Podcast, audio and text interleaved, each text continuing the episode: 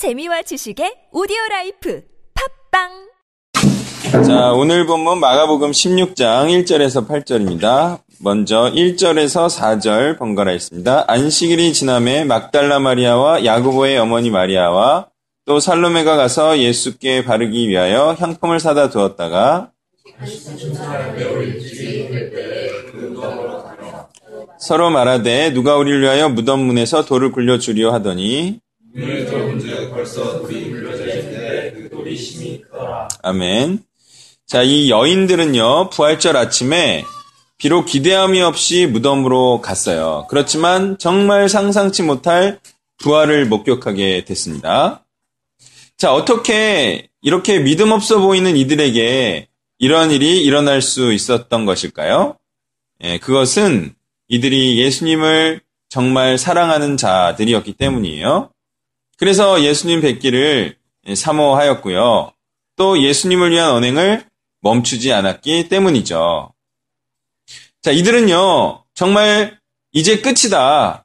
그렇게 생각할 수 있는 절망적인 상황에서도 예수님을 위한 일을, 발걸음을 멈추지 않았어요.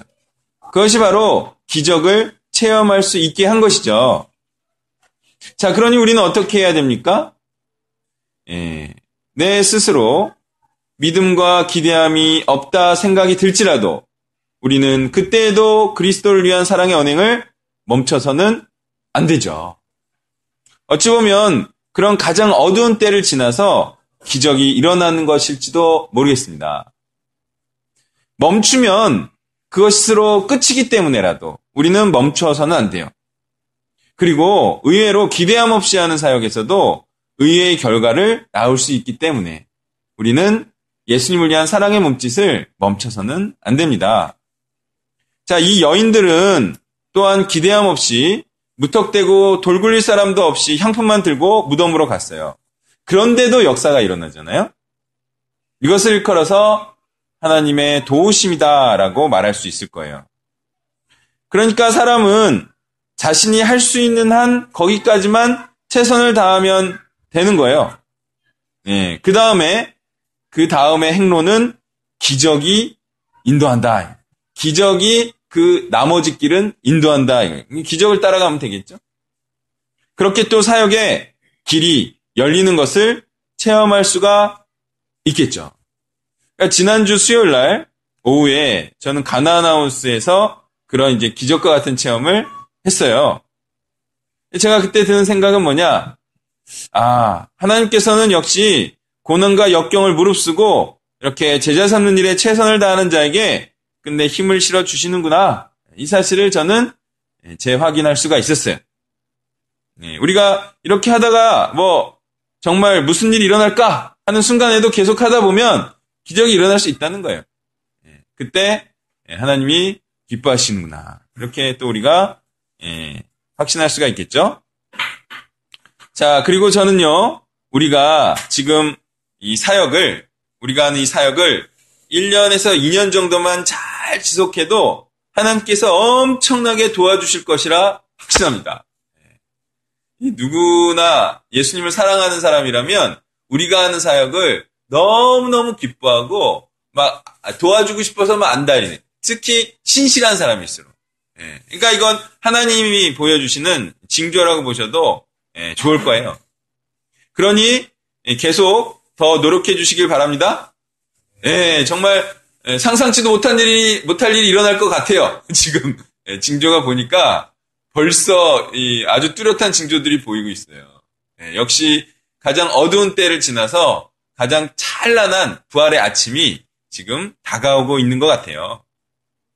예, 그래서 저는 이 즈음에 다시 한번 예, 결단하기를 저는 매달 방세 내는 날에 장고를 보며 마음 졸이던 그 날들을 결코 잊지 않겠습니다. 예.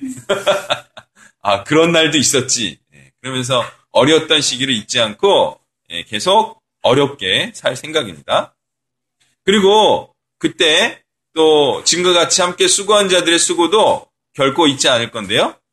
특별히 최근에 정말 십디 시운 구원론에 휩쓸려서 돌아가지 않는, 돌아가시지 않은 자들 이었기 때문에 더욱더 값질 것 같아요. 그때 단체를 지켜낸 분들, 예, 그런 분들이었음을 잊지 않겠습니다.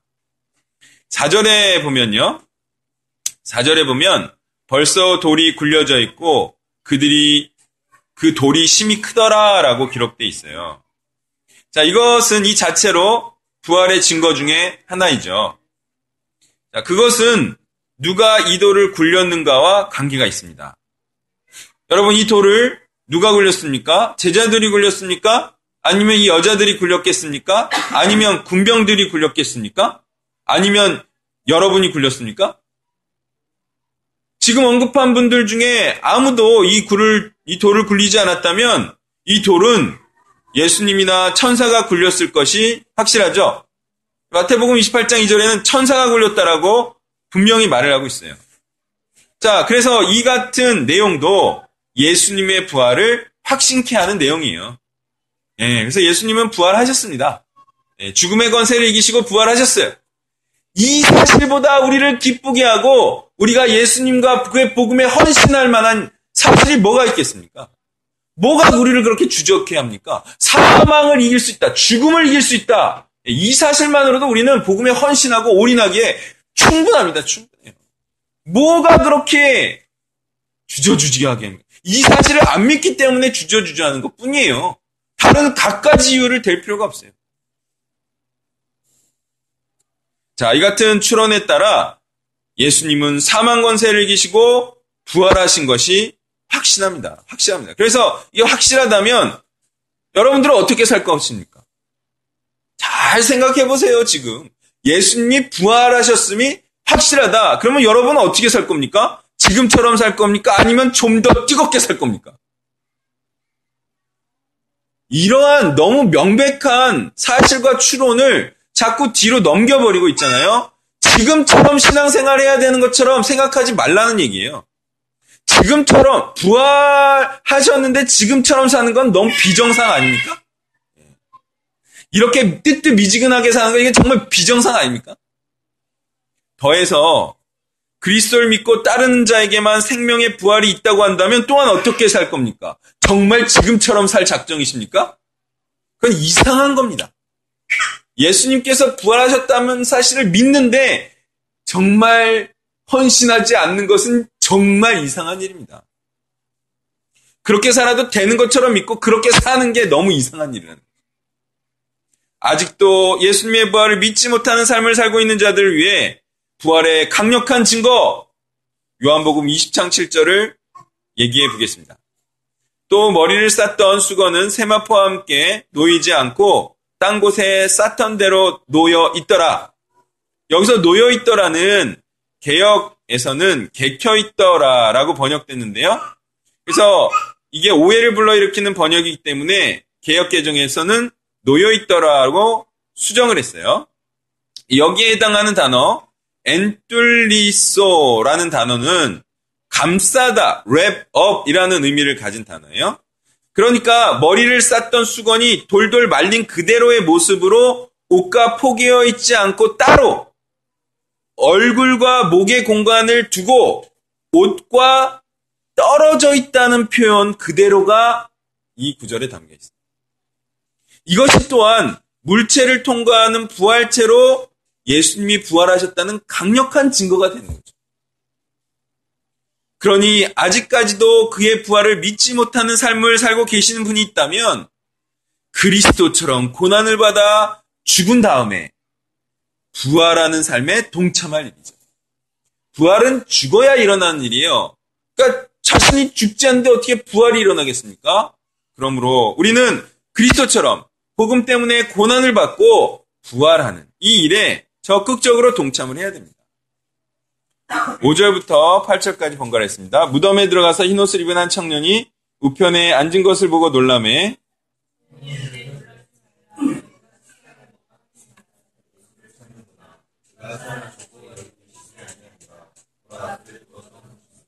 가서 그의 제자들과 베드로에게 이르기를 예수께서 너희보다 먼저 갈릴리로 가시나니 전에 너희에게 말씀하신 대로 너희가 거기서 배우리라 하는지라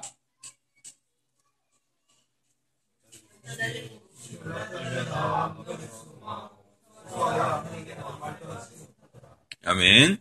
자, 6절에서는 천사의 입을 통하여서 지금까지의 논의를 무사, 무색해 하는 확정적 말씀이 나옵니다. 그가 살아나셨다. 예, 그가 부활하셨다. 예, 인류 최초입니다. 예, 부활은. 어, 예수님 전에 살아난 자가 있지 않았습니까? 어, 나사로? 어, 또는 하늘에 올리운 자가 있지 않았습니까? 그죠? 뭐 엘리야? 근데 엘리야는 안 죽었어요. 그냥 산채로 올린, 올려간 거니까 부활이 아니에요. 그러니까 나사로는 죽었다가 살아 다시 죽었어요. 그러니까 예수님처럼 온전한 부활은 아니에요. 그러니까 진짜 부활은 아니었던 거죠. 사망 권세를 이긴 거 아니에요. 그러니까 나사로는 다시 지잖아요. 근데 예수님은 인류 최초로 사망 권세를 이기시고 다시 죽지 않으세요. 죽음을 완전히 극복했다는 얘기죠. 자, 그 부활을 선포하고 있어요. 예수님은 죽음을 완전히 이기셨다. 그러니까 사단의 권세를 이긴 거야. 그 쏘는 것. 대단한 무기죠, 사단의. 예, 그 두렵게 하는 무기. 근데 그것을 이기셨다. 사람의 모습을 하고 오고 온 천사가 계시를 전달하고 있는 것인데요. 하나님께서는 천사를 통하여 말씀하시길 예수님께서 예언대로 부활하셨다 이렇게 선포하고 있습니다.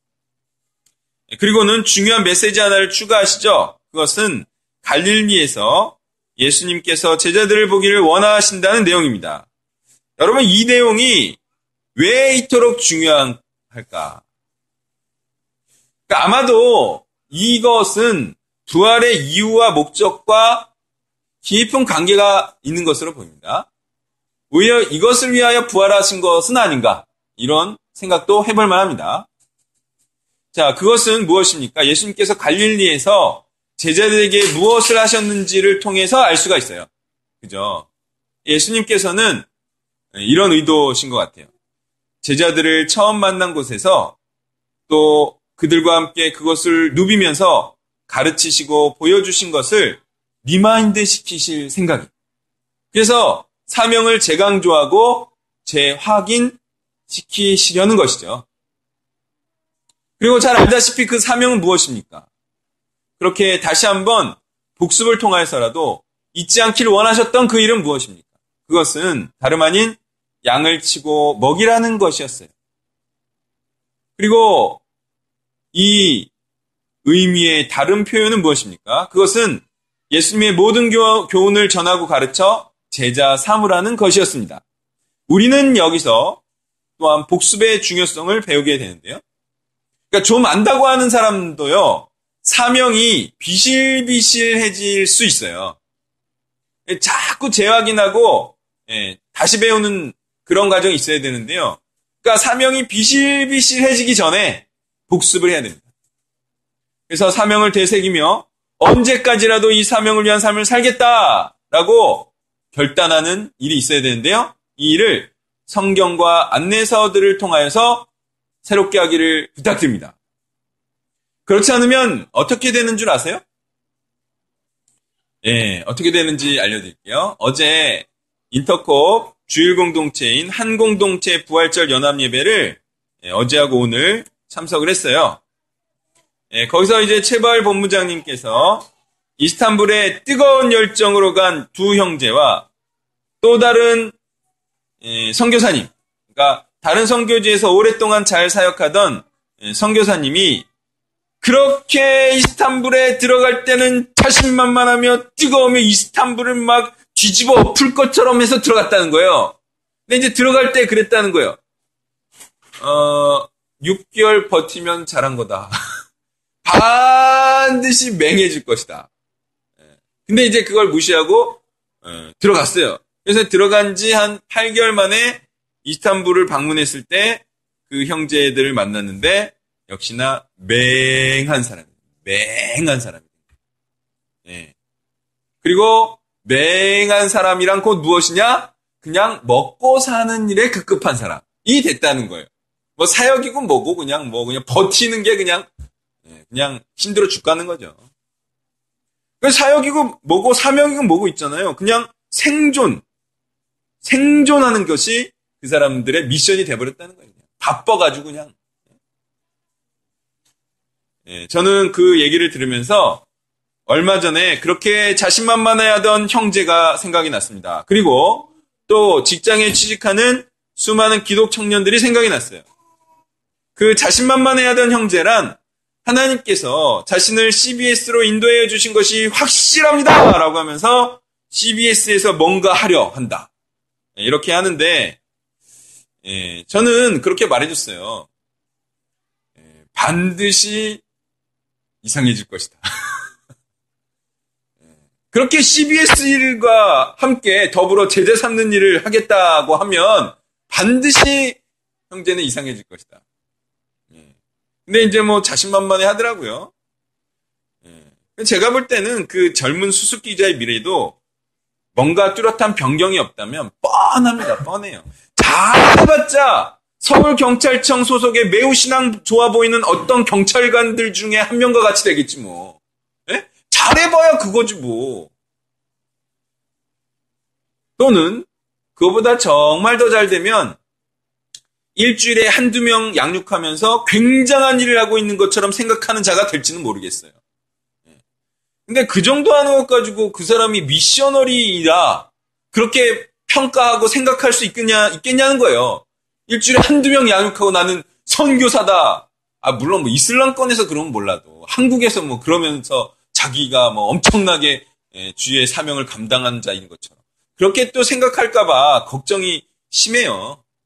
그렇게 다 죽어갔기 때문에 이제 뭐 안깝지도 않고, 예. 자매들은 그냥 내가 그렇게 그 형제하고 결혼하지 말라 그런데 해가지고 다 죽어가는 거 보고 이제 뭐 안타깝지도 않아요. 예전에 뭐 안타깝고 막 그랬는데.